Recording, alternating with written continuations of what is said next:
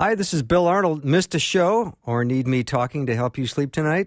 I have several solutions to that situation. Here are the podcasts from the show. You are the best for listening and supporting Faith Radio.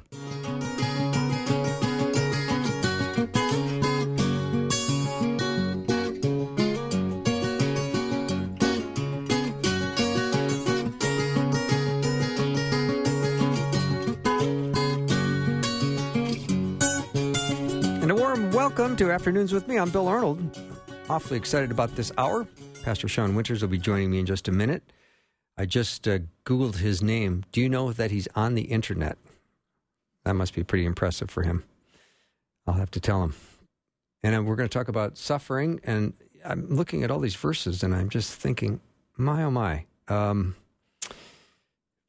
let's see, 2 Corinthians 4 17. For our light and momentary troubles are achieving for us an eternal glory that far outweighs all of them.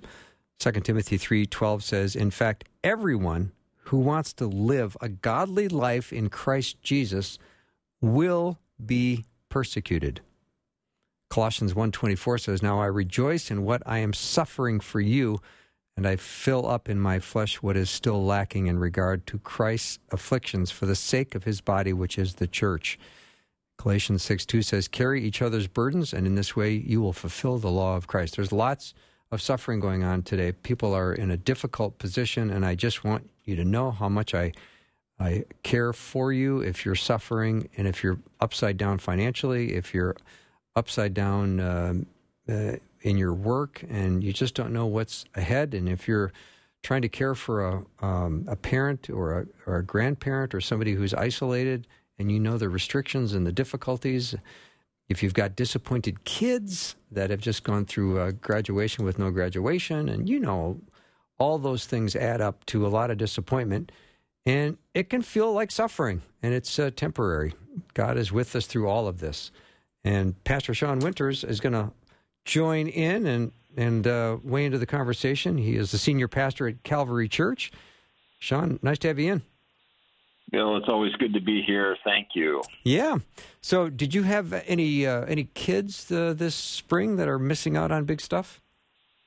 Um, I, I, do. We had uh, two kids in college, one in high school, um, one who's gainfully employed outside of out of that, and he worked from home. But uh, you know, the other kids, you know, the, the semester shut got shut down, and kids were sent home. So mom and dad got to see a lot more of them, um, but they, they had to give up a lot of fun times with friends and dorm life or high school sports. Um, it was challenging. Yeah. And Shawn, a lot of people have felt a little blindsided by everything that's been going on. And you know what's been going on. And it's created wow. uh, pockets of suffering that have been really unexpected. And it doesn't surprise God at all, but it certainly is challenging for so many. Yeah, when you think about the way um, the world has been affected by coronavirus, and then each of our communities, particularly Minneapolis, about the racial tension, protests, and riots, mm-hmm. and and now we're having you know questions about the future of the police force here. Um, you know, these are all really big things that cause us to feel chaos, um, certainly suffering. We suffer for others, but we also suffer in our own uh, in our own experience, and then we just add the regular stuff. Like you did a great kind of synopsis or a covering of all the things we can face illness, joblessness, caring for parents. Um, and then there's that personal stuff where, you know, in, in social distancing, I find that you lose about 80% of communication, right? When you oh, just least. deal with email. Mm-hmm. Yeah. And then all of a sudden, you know, email conversations or um, phone conversations, things get missaid and misunderstandings happen, and, and and then we have conflict and we can't get together and even resolve it. So th- there are there are things that people face, I think, particularly in this season, that are new and different than another time. And then I think of the the several months where we have not gathered as the body of Christ in church and worship. Now we've done it online, but you know, yeah. you, are sh- you're shepherding a shepherding a church body and family, and there's something so horrifically lost in the loss of contact. Yeah, it, it really is true, and and um, I, I know that the you know the average person who's a part of a church feels that loss. They, they want to come. They want to worship. They want to see their friends. That that's a real sense for people that that's their family. Um, that's their connection point. And then as a pastor, yeah, I, I tell people I get um, all of the challenging things of being a pastor, and I don't get any of the fun things like being together with people. So yeah. I, I'm dealing with email all week, but I don't get to celebrate on a Sunday. Um, I preach on a on a weekday evening. They say clear. I'm done recording that. I walk off the platform by myself. Yeah. Yeah, it's a, it's a, completely different experience, but you continue to deliver the God's word, and people are cons- yeah. are consuming. Uh, there's a lot of people, a lot of people that are are seeking out uh, churches online because they they want to hear a message of hope. Yeah, yep, and it is. It's great to see the ways that people in our congregation have been sharing with others, um, or the people who we are, are, very new to us, who have been uh, tuning in and watching and responding to the good news of Jesus Christ. Yeah. So, what have what have been your messages the last couple of weeks? Uh, we've been working our way through Ephesians and uh, been talking about relationships, and it's kind of a good time to talk about relationships, how to do relationships well, and and sometimes the distancing makes that a challenge, but sometimes the closeness of family intensity of everybody stuck at home together can also make that very challenging. So we're, we're looking the Word of God to give us wisdom. Yeah, what are we learning out of Ephesians? I'm real curious. Um, we're, we're, learning that uh, we we need to depend upon Christ. We need to be gracious with each other. Um, you know, we're looking at the, that challenging section on husbands and wives the last couple of weeks. Verse 21 says, "Submit one to another out of reverence for Christ," and uh, just the idea of what does mutual submission look like coming out of um, the, the challenge of being filled with the Spirit and, and the many marks of being filled. And one of those is towards God, and the other is towards each other in relationship. And some of it's in our own heart of being thankful um, out of, uh, let's see, verse 19 and 20, you know, giving thanks to God for everything in the name of the Lord Christ. And then verse 21, submit one to another out of reverence for Christ. And that kind of sets the stage for his instructions for husbands and wives then parents and kids, and then we'll finally talk about employees and bosses. So, yeah, join us. This would be uh, this will be fun conversations. Hmm. Um, chapter five, I love says, "Being imitators of God, therefore, as dearly loved children, we live a life of love, just as Christ loved us and gave Himself up for us as a fragrant offering and sacrifice to God." I just yeah. praying uh, every day that we have uh, more love in the world because it's a condition of the heart. You're either loving or you're not. And for those who are hating and not loving, uh, that's part of the problem we're having in our world right now, and always have. No, that's right. Yeah, and, and I think as believers in Jesus Christ, we we don't have any free passes on the hard work of loving. Um, you know, it, Paul is challenging them follow God's example I think this might be the only time Scripture actually says that we're follow the example of God. Mm-hmm. Um, and, and, when He describes what that looks like, it looks like love. Um, Christ loved us. We need to soak that in, and then we need to allow that to pour out through us to other people because because um, our, our world desperately needs that love. Mm-hmm. And I love uh, in verse uh, 32 of chapter 4 this is a memory verse since the since uh, for 30 years I've memorized this. Be kind and compassionate to one another, forgiving one another, just as in Christ God forgave you. This whole idea of being kind and, and tender hearted and compassionate. What a powerful message for today. It is.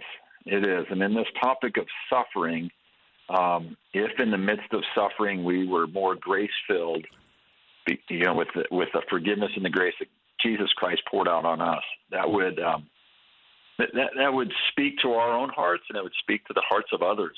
Um, mm-hmm. that we would operate not out of being offended, not out of what did they say and what did they mean, right? but the grace of Jesus Christ, who looked down from the cross and said, "Father, forgive them; they know not what they're doing." Yeah. Um, we, we just kind of focus on they don't know what they're doing, right? Rather than this idea of God, would you forgive them and and make me a vessel of that forgiveness because of all that I've received. Mm-hmm. Shawn, when you talk to someone who is clearly in a, in a season of suffering, and you you in your heart of hearts know that God will walk them through it, and also get them to hopefully a, a, a better a better side of that. How, what encouraging words do you have for them in that time, or do you just kind of show up and love them where they're at? Oh, that's a that's a really good question, Bill, and I, I think it's probably one of those, um, you know, those spots where you, you really you listen and you pray, you listen and you pray, and then you know as God prompts you, you you try to weigh in with some good advice and and guide them a little bit. That that that ministry of being there, mm-hmm. absolutely. I I don't want to short circuit that at all. That's really important. Um, but there's also a part where where God has given us each other that we might encourage one another, build one another up, that we might um, help each other find that hope that we have in Jesus Christ. And so, helping people understand that God hears and sees them is really important. Um, to communicate that God cares mm-hmm. for them in this, uh, that there's a real sense of when someone's going through suffering, they they wonder if God sees them, and then if God cares about what they're facing and um, you know that we we can do a. I mean, you can say it in a trite way, but you can also, if you spend time listening and and kind of entering into it with them, you can say in a way that just is a, you know, is a balm to the soul or is an encouragement to their heart. Um, and, and that's that's a, a wisdom to know how best to do that and you know patient understanding of right. what they're they're you know not not simplifying their suffering because years ago I read uh, suffering has a tendency to, to affect everybody differently. Um, and your suffering is suffering. It isn't that it's not as great or as significant. I think C.S. Lewis said, and you, you know, suffering isn't like in degrees. If you're suffering, you're suffering. Right. And you you need God in that. Um, sometimes people need a little perspective that that this isn't maybe to be all worked up about or to be so down in the bout, uh, down in the mouth about, but oftentimes it's just helping people find hope and a sense of God's presence in that. Mm-hmm. Pastor Shawn Winters is my guest. He's the senior pastor at Calvary Church. We're going to take a little break. We'll be right back with more.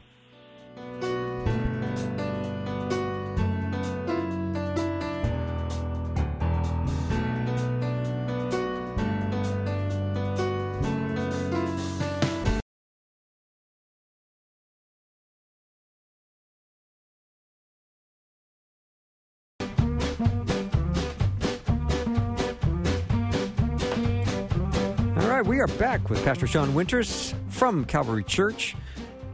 And Shawn, uh, you know, we talk about uh, suffering, and suffering, uh, you know, it goes out in many different directions. Some people get sad, some people get depressed, some people get frustrated. Um, there's so many different emotions that are tied into suffering. Do you have any perspective on the different directions that suffering can take people? Yeah, that's interesting. it, it is uh, interesting how it affects people in different ways. Um, I, I'm reading a book by a guy by the name of Boethius. It's called Consolation of Philosophy. Mm-hmm. Uh, he he wrote it in probably 500 A.D. And um, so here's a guy that was a leader in the Roman Empire, um, and he rose to a, a position of great power, influence, and wealth. He was falsely accused, imprisoned, and from jail, it's kind of his prison epistle. From jail, he writes this book on the consolation of philosophy, which is kind of like lady wisdom out of Proverbs. But this this um, the, this woman comes to him and guides him into the truth of who God is and who He is, and helps him look at his suffering. So it's just a really interesting read for me, and how fitting some of the poetry and some of the words have been to the situation in Minneapolis this week. You know that that innocent people are downtrodden, and the the evil that happens, people get away with. And and where do we stand, and how do we deal with this? And um, you know that the this woman uh, philosophy or woman wisdom comes to him and asks him question about, you know, who's in charge? What's the purpose of human life? And and essentially moves to the place of already trusting God. Wow. So it, it, it's just a so far it's been a great read, and it, it's you know there's this emotional side of suffering, but there's also this cognitive side of suffering where we wonder what's going on and where's God and why am I, and that's where this book he's just challenging the thoughts of you know is God in charge? Was he in charge when things were good? Is he is he not in charge anymore? Was he surprised by this? And then it's moving the readers, moving both of us to the point where we're saying, you know, what's the purpose for man? And it's not to get blessed, it's not to have a good life, but it's to know God deeply. And perhaps this suffering is is for me to know God more deeply, or maybe make me aware of some, the way someone else is suffering, that I can advocate for them. Mm-hmm. Um, so it, it's really a, um, it's probably a different level to say, you know, initially we we are affected and depressed or hurt or disappointed by the suffering we're walking through. But if we turn our eyes and say, what's God's perspective on this? How can he use that in my life? You know, Romans 8:28, God's working for the good of those who love him who've been called according to his purpose. Um, or, or how can God use this in my life to be an advocate for others? Yeah.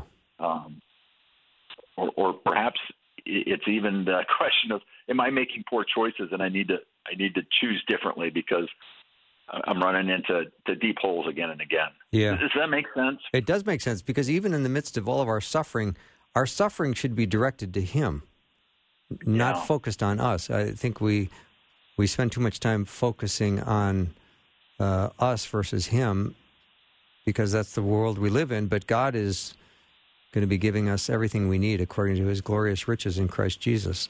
So we take our suffering right. and we give it to Him, and that's Yeah. that's what I think I'm trying to work on more than more than anything. When you feel like uh, you, Shawn, are in suffer a period of suffering, do you know how it manifests for you personally? Do you get down? Do you get moody? Do you get uh, do you do you engage Yeah. with people and say, "I'm kind of I have to be honest. I'm a little bit in a funk right now, and I need I need some uplifting. I need you to pray for me." I mean, what proactive? What do you do? Yeah, yeah, that's a great question. I, I think I tend to retreat. So, Okay.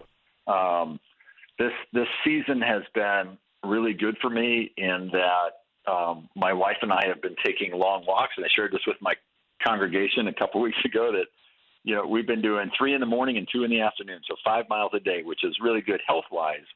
But it's been really helpful in this time where um, there has been some suffering, where I can just unpack that Mm-hmm. um, I, I, I lock in and I just kind of get my work done. I tend to stuff that suffering, and, and I need a place to to express that and and talk not only about the issues and the questions that it brings, but just the emotions of it. But the, the, how about you, Bill? Is that is it something where you automatically go and share, or do you think it's something that you kind of just handle on the inside as well? I think uh, uh, initially I, I go I go inside, which is never that Yeah. good. So then I realize that I'm getting nowhere, so I reach out to somebody and start processing. But I find that uh, sometimes I get levels of frustration, and I, I know when I get frustrated, I do stupid things. Like today, I was talking to someone in a customer service situation, and it, there was clearly a situation where they needed to make something right and they didn't, and and it wasn't at all satisfactory. And I found myself getting uh, borderline rude because I was I was feeling like, all right, I, I've I've got to win this one, and it was a, a complete disaster. Right. I hung well, up. Well, they, they they clearly needed help getting their job right, so you were just there to help right, right. So then, then, then after 10, 10 minutes, I, I called back and I apologized for my behavior, I, my my attitude, my tone. I said I was emotional and I and I shouldn't have responded the way I did, and I just apologized from my side of the street. So, um, and then it was No, that- that- incredible the way their tone changed too. Then all of a sudden we had, we had a kind of a nice little moment, but um, you know, at least I was convicted quickly. Yeah. Because I go, how do Yeah, I host a Christian radio show when I just have this really unpleasant interaction and I'm chewing into someone in customer service? Yeah. Right. How, how do I pastor? Don't agree with me so fast. a large church and, and still struggle in these really, really rude ways? Yeah. Exactly. No, I get that. Exactly. You know what I'm talking about, don't you? Yeah. Yeah. It's it's um you know it's easy to see in other people, but we put the mirror up and say, you know, what's going on in my heart and, and why am I acting this way here? It's probably because, you know, there's unresolved issues over here. And, and a lot of times it is around suffering. And suffering can be real suffering or it can be pr- presumed suffering. Uh, it can be disappointment. It can be just the, the weight of all the responsibilities. Mm-hmm. Um, and just feeling like, man, I just can't carry this load. And um, and then it, yeah, it spurts out in some way, and you're like, what in the world was that about? Yeah, it's it's embarrassing. And I go back to Second Corinthians uh, four seventeen for our light and momentary troubles are Yeah. achieving for us an eternal glory that far outweighs them all. Isn't that a powerful verse?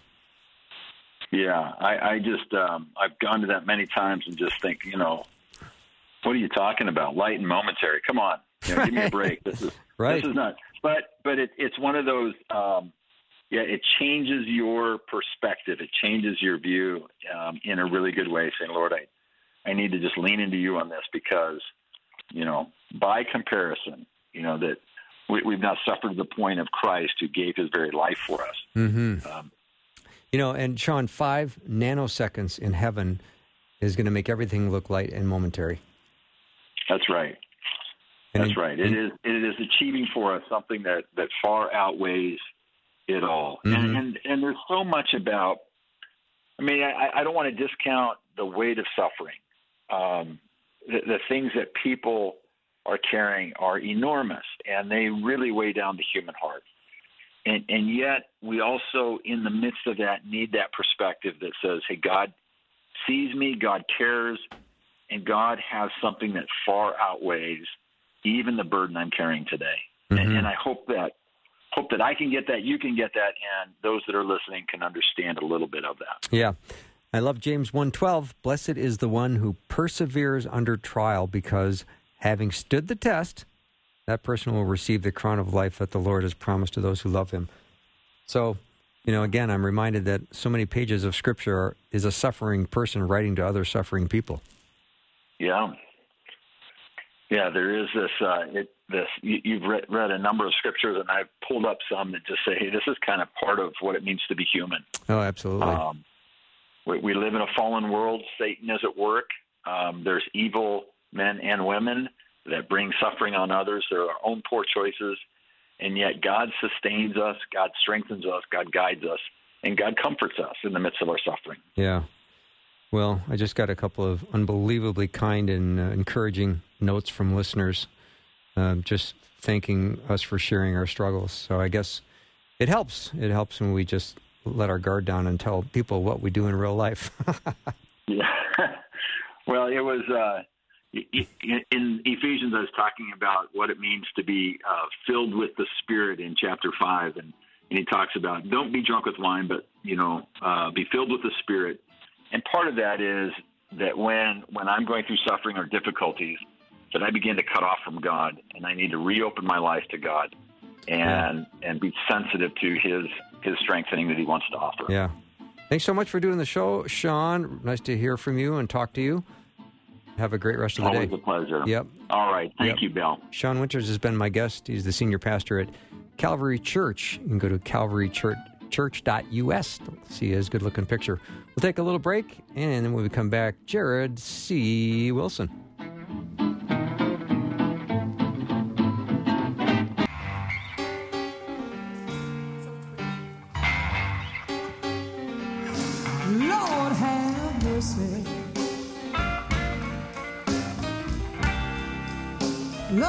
Glad to be welcoming back Jared C. Wilson. He's an assistant professor of pastoral ministry at Spurgeon College, and he has uh, authored many books Your Jesus is Too Safe, Gospel Wakefulness, The Imperfect Disciple.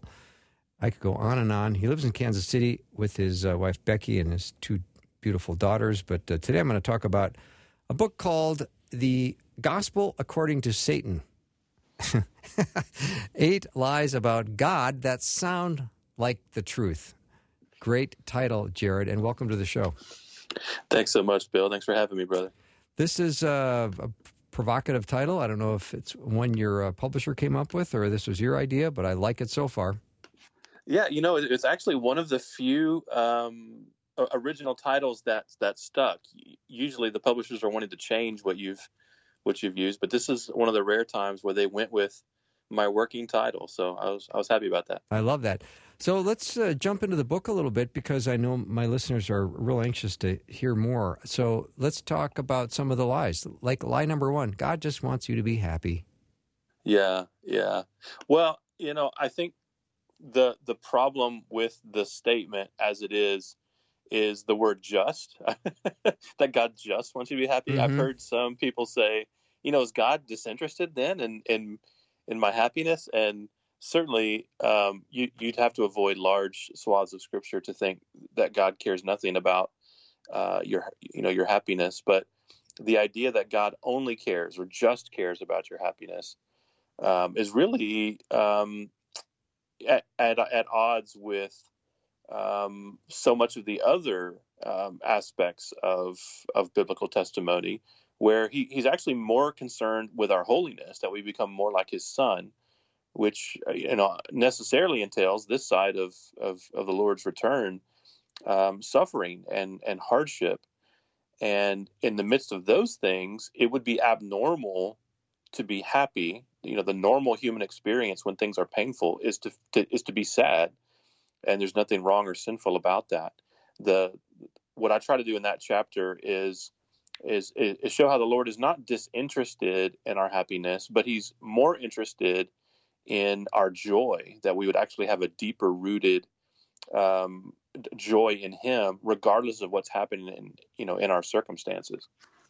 When I think of a passage out of Acts chapter five, it says, after calling the disciples in, they flogged them and ordered them not to speak in the name of Jesus, and then released them. So they went on their way from the presence of the council, rejoicing that they had been considered worthy to suffer shame for his name. That's exactly right. You know, I think, you know, happiness is so often contingent on what is happening around us or to us. Um, and and again, when when happy things happen, we should be happy. When sad things happen, uh, we can be sad. But the joy of the Lord is something that has a deeper root to it. It's it's not about uh, purely emotion.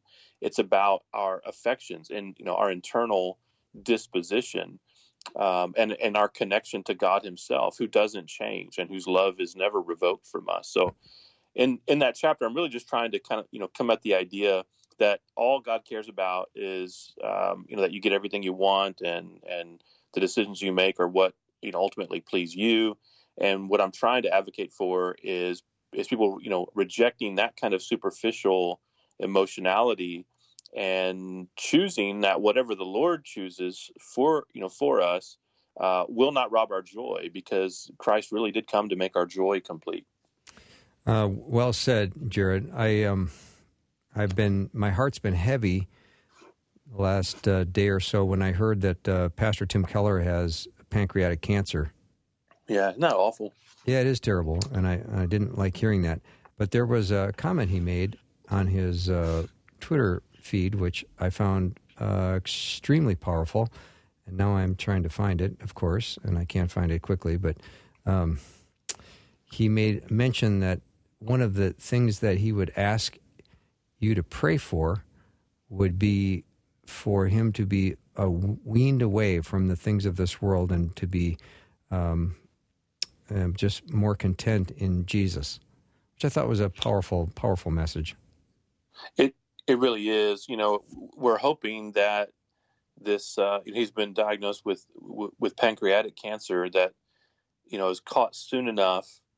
Um, you know, he wasn't symptomatic, and, and, it was one of those incidental um, mm-hmm. you know catches i guess yeah. they you know just you know discovered it through some other kind of routine procedure or some other reason he was in the doctor for the the last saint that i had the privilege of burying in my last pastorate um, died of pancreatic cancer and her her experience was like that um, she, you know she uh, in in her last weeks wanted me to read more and more from the scriptures uh, from Ecclesiastes mm-hmm. and uh, and Revelation, and so much of it was her gaze was turning to the hope of heaven right. and, and, the eternality of um, you know of, of, being with the Lord um, forever, and it's just you know it, it changes your perspective to you know to have a loved one you know, go through something like that. That when you hear about, you know, someone else who who you admire, and again, you know, I I, I hope that, um, you know, he beats the odds here with the um, with the Lord's help. But, um, you know, he's certainly one who has helped many of us turn our gaze to heaven, and and so we'll certainly be praying for him. Mm-hmm.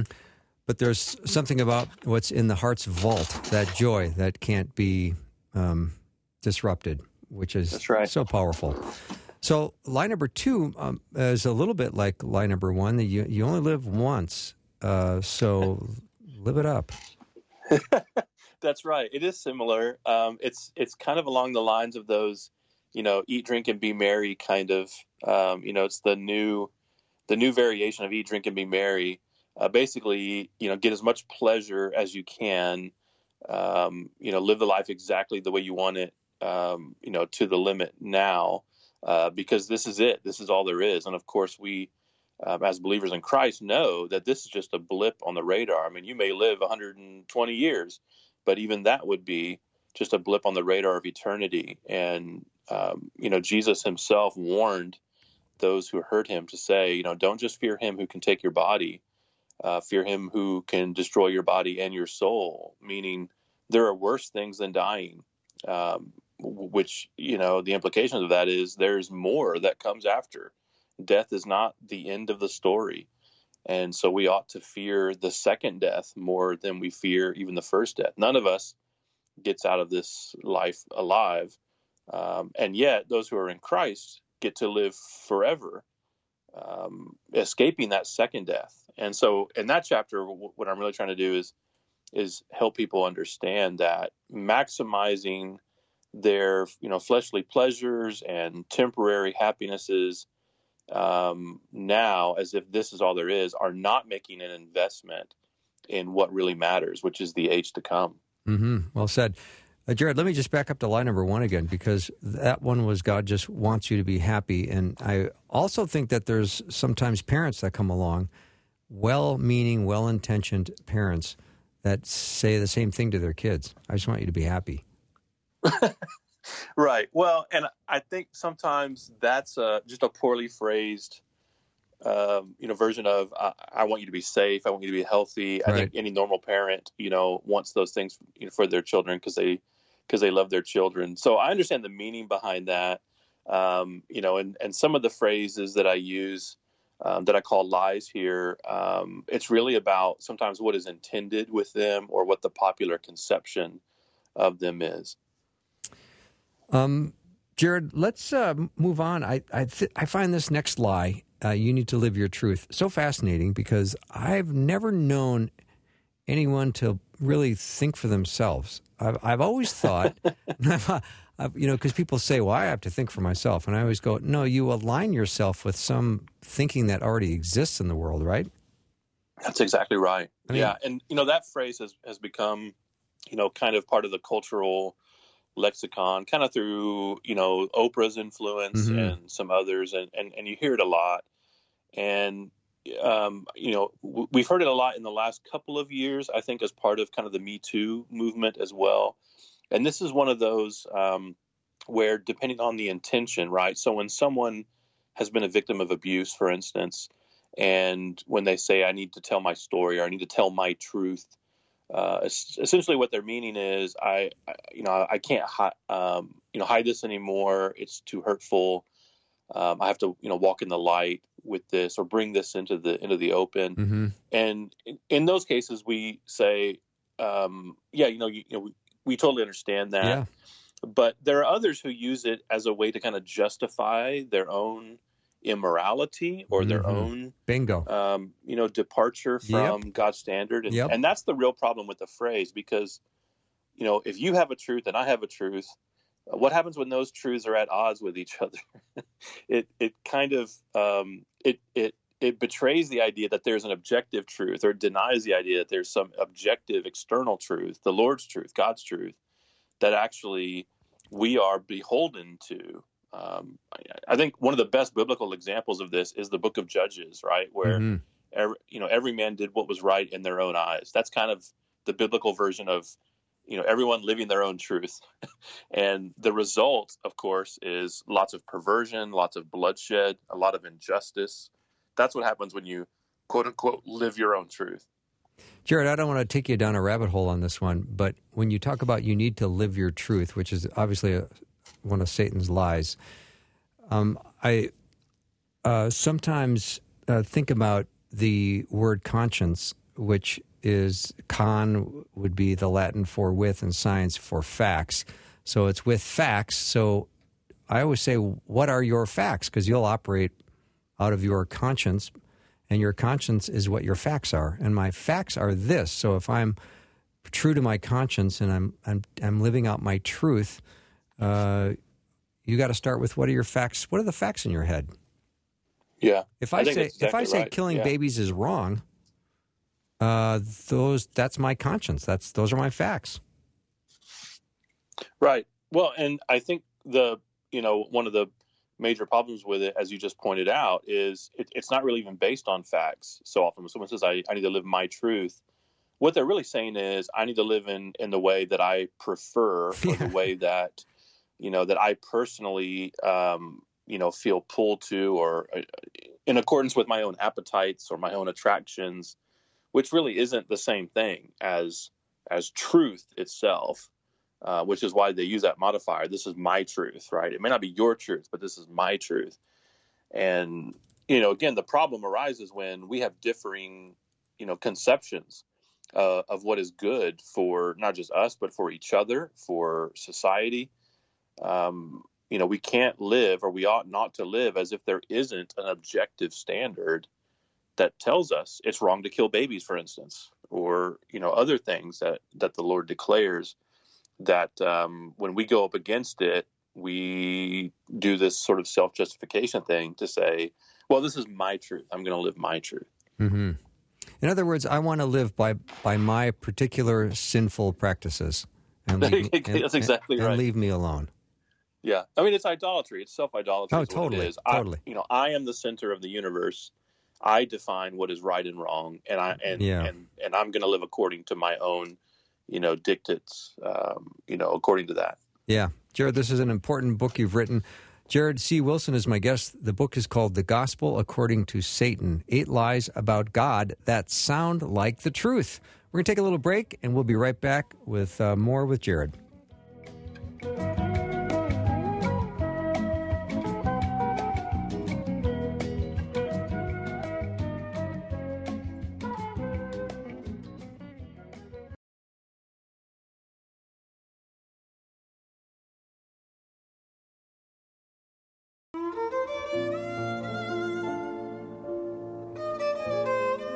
Welcome back to the show. So glad to have Jared C. Wilson as my guest. Jared's written many books, and the one we're chatting about today is his newest one out called The Gospel According to Satan Eight Lies About God That Sound Like the Truth. Again, a very provocative title, which I find fascinating. Um, another lie that comes up uh, often is that your feelings are reality.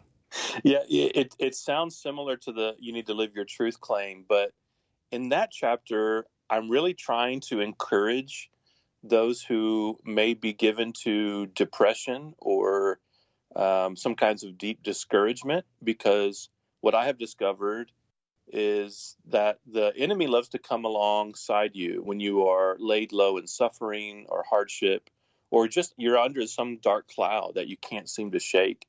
And the enemy loves to say things like, um, "This is happening because God doesn't love you, or, or you don't belong to God, um, or He, you know, the Lord is angry with you. God is angry with you about something. You're being punished for something." Or alternatively, um, you know, from my own experience, I know that um, the temptation sometimes is, is to think that how it is right now is how it's always going to be. I, I will never be outside of this darkness. I'll never be outside of this difficult time. It's almost like the funhouse mirror of suffering, um, where things become distorted, our, our vision becomes distorted.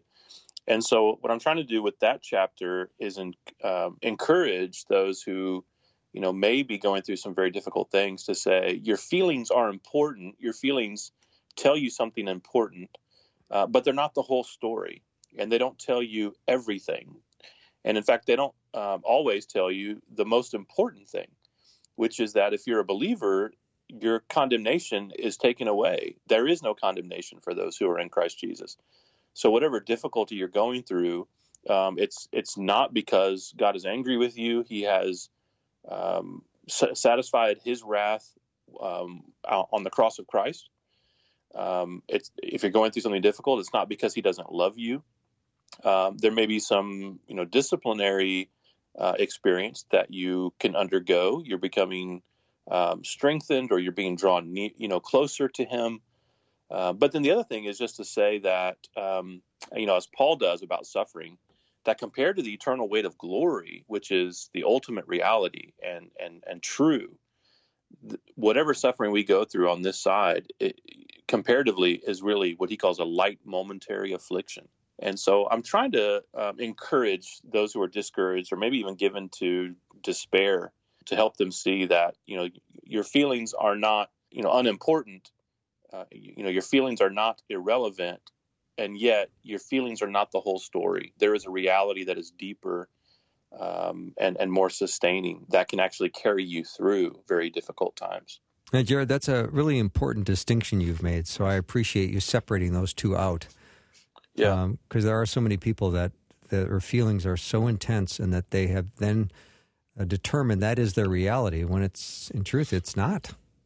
Yeah, yeah. You know, I think it's especially a temptation for those who struggle with depression, whether you know circumstantial or, or even clinical, um, because it does it, it it it you know it messes with your mind. It, it's a disordered kind of affections and, you know, I know from experience as well that there are, you know, pits that you can be in that just feel so deep. You just think, I, will never be out of it. This is how it's always going to be. I'm always going to feel this way. And those who, who follow that line of thinking just plunge further and further into despair. And, and they forget that the, you know, the Lord's plans for us are, are not despair. That, you know, the Lord's plans for us are not destruction um, and so we just have to combat, you know, how we interpret our feelings with the story of the gospel and, and the message of, of Christ.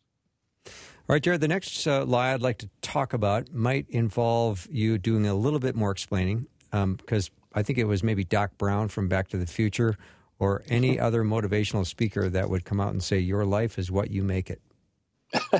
and part, yeah. of that, part of that sounds like an okay idea, right?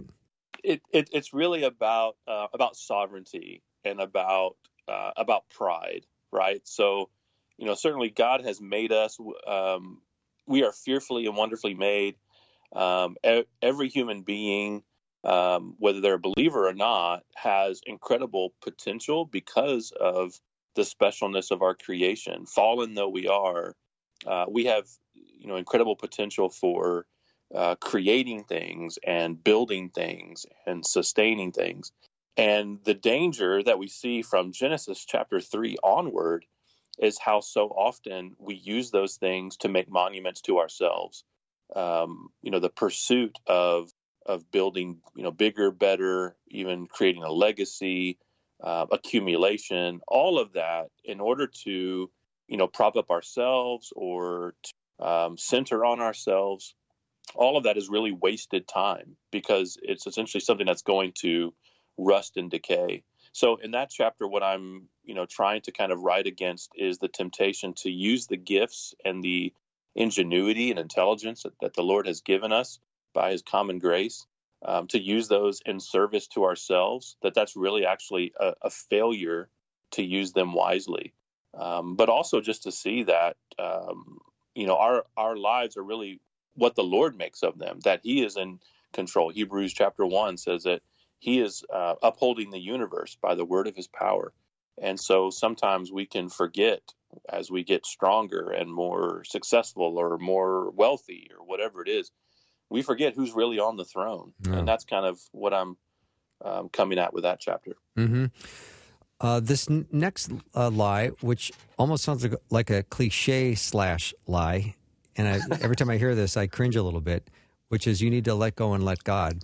And to me, the picture is always I'll get off the field entirely, get on the sidelines. God will get on the field entirely, and He'll do all the work. Right. Well, you know, along with yeah, along with line number eight, this may be one of the the most popular cliches uh, within the church, and and I've heard it from you know so many well-meaning believers, and this is one of those you know as we talked about earlier, depending on the intention. So when somebody says you need to let go and let God, and what they mean is you need to have more faith in, in God, or you need to trust the Lord more then it's you know pretty innocuous. Although I think f- phrases like "you need to trust the Lord more" are are better Right. um, and and and more biblical. Uh, but oftentimes the circumstances or the context, um, you know, that uh, kind of elicit this phrase or precipitate this phrase.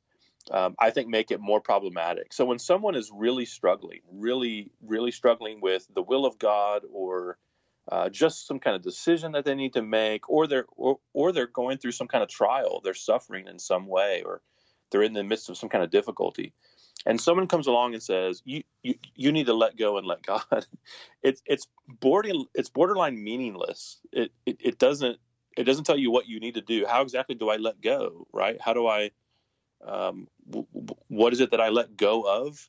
Um, you know, just it's completely impractical and it and it sounds super spiritual, and it's it kind of has embedded in it in that circumstance a kind of prosperity gospel, which is like the reason you're going through this difficulty is because you haven't let go yet, and if you let go, then you'll be delivered from this thing, which is again kind of a prosperity gospel way Mhm. of thinking. And the root the root of this phrase let uh, let go and let God comes from um, a kind of higher life theology. Something I explore in that chapter is the historical roots of the kind of higher life spirituality that gave rise to this thinking. The other problem with it, of course, that, that I also explore in the chapter is the idea of letting God do anything. The idea that you and I, you know, let God do something um, kind of doesn't jibe with the idea that He is God and He doesn't need our permission to do anything. He's not some impersonal force that is activated or released by us. Uh, he is a He is God. He is a personal God, um, and He does as the as the scriptures say. You know, He is in His heaven and, and He does as He pleases. So you and I don't let Him do anything. Right. All right. We've just got a little bit of time left, uh, Jared. I'd love for you to talk a little bit of the autopsy of a lie. the autopsy of a lie is sort of the conclusion to the book. I begin the book with a, a little introduction called "The Anatomy of a Lie," where I explore, you know, exactly what happened in the early pages of Genesis, where the serpent comes to tempt Eve, and by extension Adam, and where the fall comes from. And we see in the anatomy of a lie kind of three different ways that sin tempts us. Um, what's forbidden tempts us, and we see that in that fruit. Eve saw that it was uh, pleasing to the eyes, that it was a delight to look at. It promised to satisfy her. It looked like it was good for food, so it promised to fill her, to fulfill her, and um, um, and it promised to make her wise. Right? The serpent says, "You can be like God if you if you eat this thing." So it, it promises a kind of enlightenment. So it's beauty, fulfillment, and enlightenment. And my argument through the whole book is that whenever we believe in a lie, we're essentially choosing one of those three things. It appeals to us in some way. It delights our eyes some way. It promises to give us beauty. It promises to give us some kind of fulfillment, satisfaction, or it promises to enlighten us in some way. So when I come to the autopsy of a lie, what I'm doing is is looking at the corollary, the redemptive corollary of what happened in the garden, which is basically Christ in the wilderness. And the devil comes to tempt him and it's really the same threefold there's a parallel there right the, three kind of temptations turn the the rocks into bread well there's the the promise of food. You can be satisfied if you you know if you go the wrong way here you can finally have your belly full. He shows him all the dazzling cities of the world. There's the delight to the eyes. There's the beauty that's there. And at each point of those where where adam fell christ does not. He he obeys the lord. He withstands temptation. And that righteousness is credited to us. So that's what I say in the autopsy of a lie is basically how we understand how to get out of this death, which is only through the good news of the grace we have in Jesus Christ, his cross and resurrection. Mm. Jared, you write well and you communicate well. That's a rare combo. I appreciate that, Bill. Thank you, yeah, brother. and thank you for taking uh, the time today to do the show. I've uh, really enjoyed the conversation. Thanks Jared for listening. C. Wilson has been Programming like guest, this is made available The Gospel through your support. Satan, Eight Lies Information About God. available at myfaithradio.com.